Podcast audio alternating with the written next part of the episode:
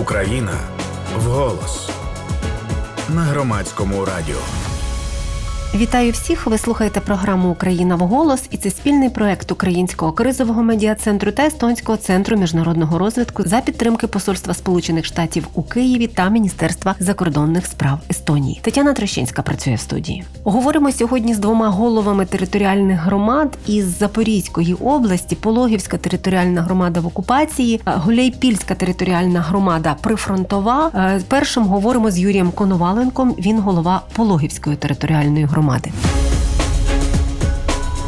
Пане Юрію, я почну. Ем, давайте все ж таки із е, урожаю, та із пожеж, з урожаю, із тієї ситуації, яка пов'язана з обстрілами і пожежами через скидання бомб. От яка ситуація в громаді з цим? Ну навіть цю ці хвилини, як мінімум, на трьох полях за на території громади за межами міста зараз е, горять поля. Е, Ну відразу хочу сказати, що на жаль, вся територія громади окупована ще 3 березня. Тому угу. мало того, що час значна частина фермерів змушені були покинути територію, і те, що вони посіяли, вони розуміють, що вони його не оброблять. А ті, що залишилися. В складних надскладних умовах до доглянули його і зараз розпочали проводити хто може, кому дозволили при збиранні врожаю. Але на жаль, е, майже щоденно Е, великі площі посіяної озимої пшениці, ячменю. Е, в результаті обстрілів горять. Угу. А Ми бачили оці кадри так останнім часом. Там зйомки з'являлися, і дуже багато їх поширювали в мережах і, і медіа, коли там ну намагалися, намагалися фермери погасити і, хоча б зібрати, хоч що-небудь. Якісь доходять дані за кількістю, що можна врятувати? Ну ви знаєте, що Е, не тільки фермери, а й разом е, працівники ДСНС, І ДСНС. не дивлячись на те, що вони перебувають в окупації, допомагають максимально нашим е, фермерам врятувати. Щось здається врятувати, але далі наступне питання: чи вдасться це зерно зібрати, і яка його буде подальша доля, чи його заберуть за безцінь, чи його заберуть взагалі у фермерів, чи вдасться щось продати або утримати, щоб потім продати його на нашу українську підконтрольну територію. Тобто проблем з цим врожаєм відразу декілька і і знищення його, і його можуть забрати просто. Угу, угу.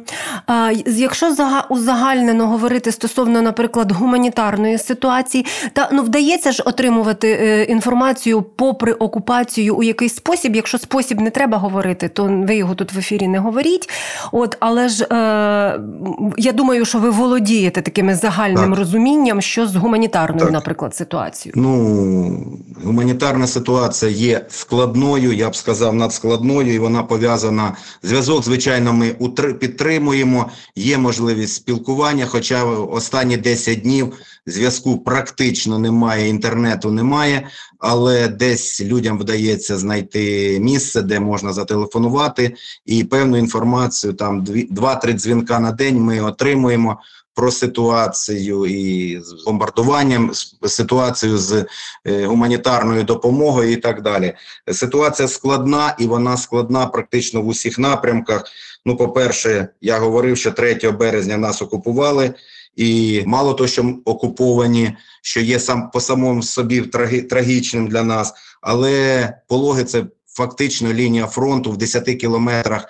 Е, в різні боки від нас ідуть інтенсивні бої, щоденні обстріли, руйнування. Е, продовжуються гинуть люди. Е, більше 40 мирних жителів вже загинуло. Це трагедія. Більше 50 поранено. Серед них є, на жаль, і діти. І евакуація з території практично з першого дня здійснювалася через лінію зіткнення. Тому вона дуже складно для людей навіть евакуватися на сьогоднішній день. Ну за нашими розрахунками з 31 тисячі жителів громади, які були станом на 24 люте. Е, лютого десь 11 тисяч залишилось на території. Люди виїздять, але дехто й повертається з різних причин. Сама гуманітарна ситуація ну вона така комплексно, дуже складна і трагічна. Ну, По-перше, заклад охорони здоров'я вторинного рівня він захвачений окупантами. Лікарі всі були звідти видворені, змушені залишити були лікарню. І сьогодні вторинна допомога. Вибачте, території... а що вони там зробили? Базу якусь свою чи що? Вони зробили там свій шпиталь військовий. Угу, Ясно. Угу. Це, це ще сталося 3-4 квітня. Угу. Тому е, лікарі вторинної ланки змушені були покинути, і практично всі виїхали. Декілька лікарів залишилося з тим, щоб там надавати якісь ліки. Я хочу сказати, що фактично вторинна допомога на території не надається. Трішки краща ситуація з первинкою, але їх теж. Е, практично з усіх приміщень вигнали, ви надали можливість користуватися декількома кабінетами, і головний лікар знаходиться тут. Ми щотижня всю гуманітарну медичну допомогу, яку назбираємо, передаємо на пологи, і її там в лікарні видають їм е, лікарям первинки. Декілька чоловік, які залишилися, дозволити дозволили по декілька годин приймати людей. Е, працює в важких умовах. Е, швидка допомога, е, екстрена допомога, яка змушена теж була перебратися на територію ДСНС. Е, їм обмежено можливість виїздити, але по можливості все, що можуть, виїжджають. Тому це дуже складна ситуація з медичною допомогою. Ми намагаємось передавати і інсуліни, і ліки, і засоби гігієни, і все, що можна для дітей, там памперси, дитяче харчування, але ну його наскільки складно це робити, е, тому що всі гуманітарні вантажі змушені знову ж таки двічі і в одному напрямку, і іншому пересікати лінію зіткнення, їх перевіряють, інколи забирають. Але наші волонтери, добровольці, е, все-таки їдуть і все-таки її везуть. Ще одна проблема, велика проблема це забезпечення жителів готівкою.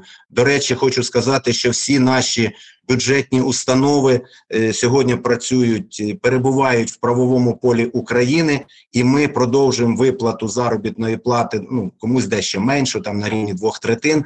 Але є проблема, як ці кошти перевести в готівку тому що практично тому що практично отримати готівку неможливо. Люди змушені виїздити в Токмак або в Чернігівку е, правдами, неправдами. На жаль, по місту сьогодні встановлено блокпости, перепустки. Люди обмежені в своєму пересуванні по місту виїхати за межі. Люди повинні взяти перепустку.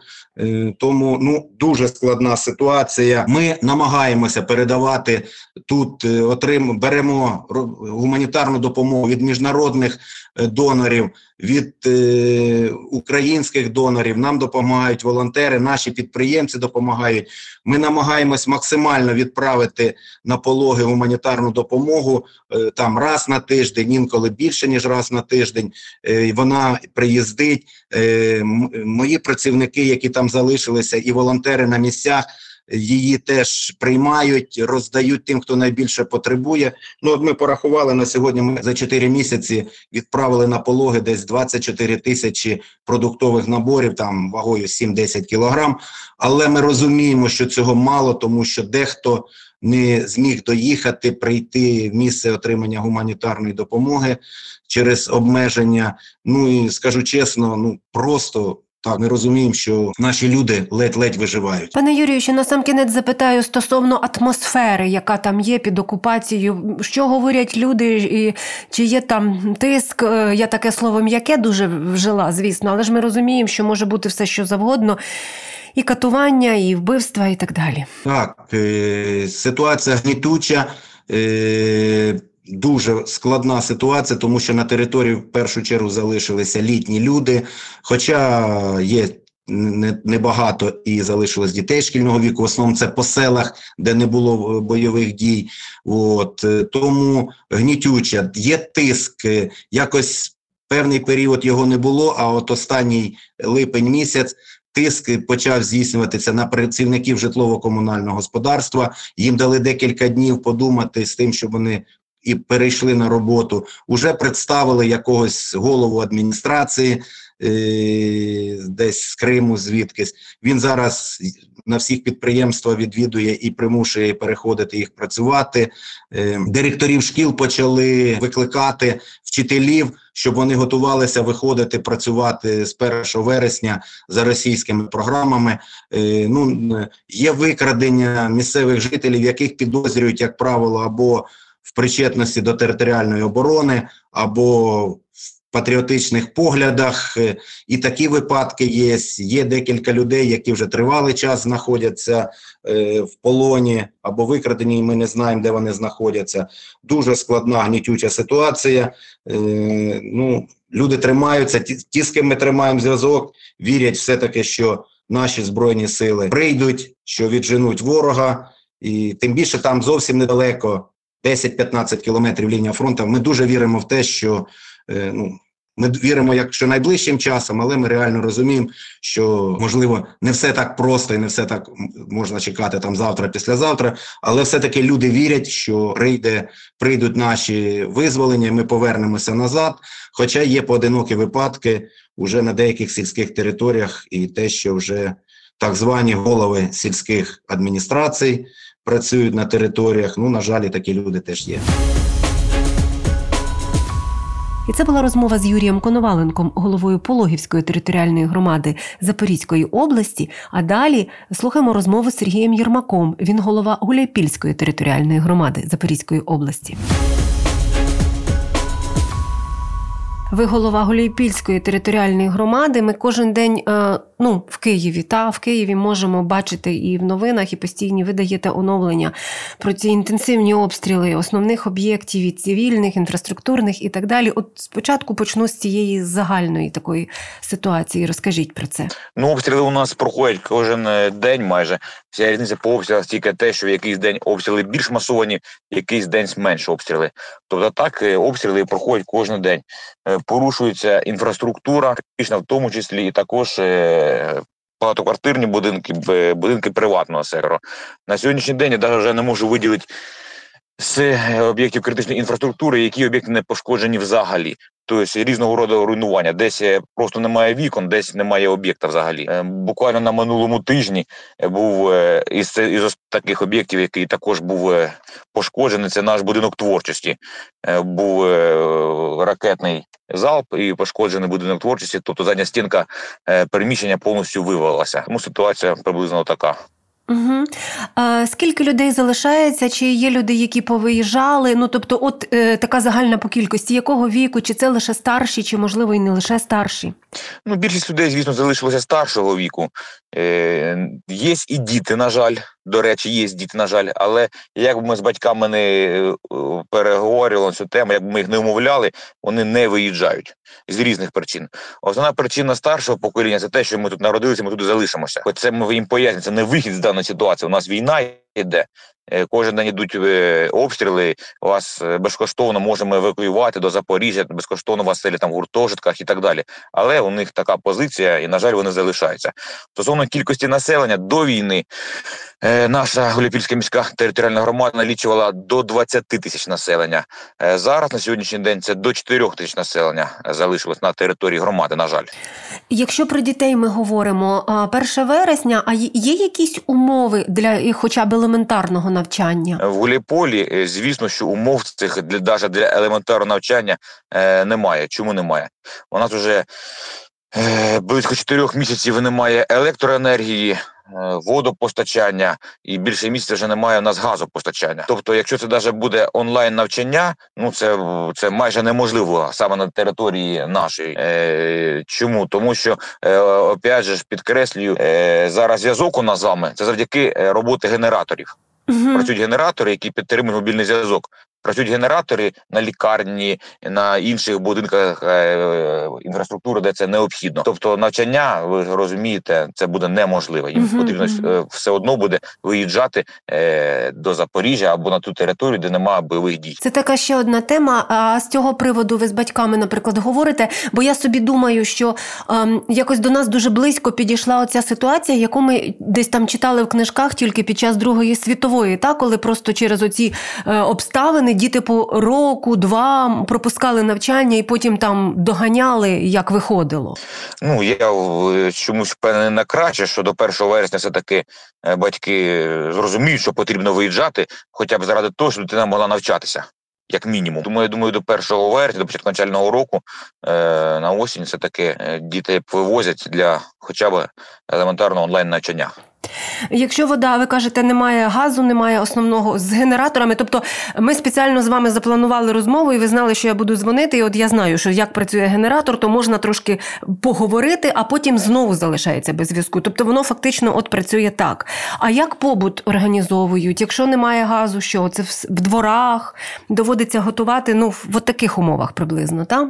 Вуличні да, пічки. Да, да. Ну, ви Да, да, да, да, да, ви правильно кажете, але трошки не так.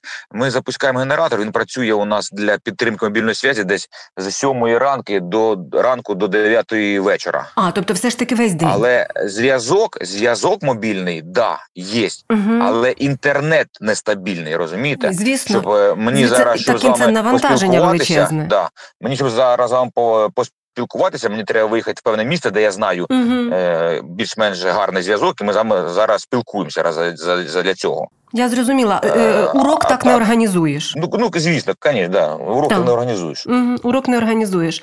Отже, е, е, тоді, якщо говорити про їжу, то що вуличні вуличні пічки в дворах чи вуличні плити, і от от да. в основному в такому режимі. Да, да, так, така ситуація. Ми домовилися з волонтерами, нам частково вже завезли. Ми так називаємо буржуйки. Це такі приспособи, е, де за рахунок дров, угу. якогось листя, сухого сміття. Е, можна приготувати ту саму їжу. І звісно ж розумієте, що їжа повинна готуватися кожен день, чого тому, що холодильників немає. Угу, угу. І Тому така е, ситуація. І буду тепер питати про опалювальний сезон. І я думаю, що для вас це питання дуже болюче, але все одно мушу питати, тому що тяжко уявити взагалі, от там подумати навіть уже про листопад, та якщо говорити, коли почне похолодання да. бути. Да, на жаль, опальний сезон зараз для нас слово таке критичне, тому що ну нам буде дуже важко в опалювальний сезон не мати опалення, тобто ні газу, ні світлу і так далі. Угу. Немає Це рішення. Буде, ну, Та не зрозуміле рішення поки що, якщо ми говоримо про от зараз. Да, да, да, да, да. І ситуація. Е, я ж кажу, е, без газу ми залишилися буквально близько місяця. Е, орки просто не допускають зробити певні аварійні роботи, щоб запустити газ ну і так далі. Тобто, це залежить якраз від того, що дуже сильно інтенсивні обстріли і неможливо нічого поремонтувати там, так? Е, Наразі газ перебитий на стороні е, на на ті, що окупована. Угу. Да, на тій стороні, де окуповано угу. орками, і орки угу. е, нема не, не дають доступ е, працівникам, е, щоб е, вони відпрацювали е, кваліфіковано і пустили газ. Так, все е, все зрозуміло. Все зрозуміло. Тоді я запитаю е, запитаю ще тільки трошки про початок, та от як оця динаміка, е, коли почалися основні такі інтенсивні обстріли. Ну і от як ситуація змінювалася до цього, до цього часу? Ну, е, обстріли у нас розпочалися інтенсивні 4 березня.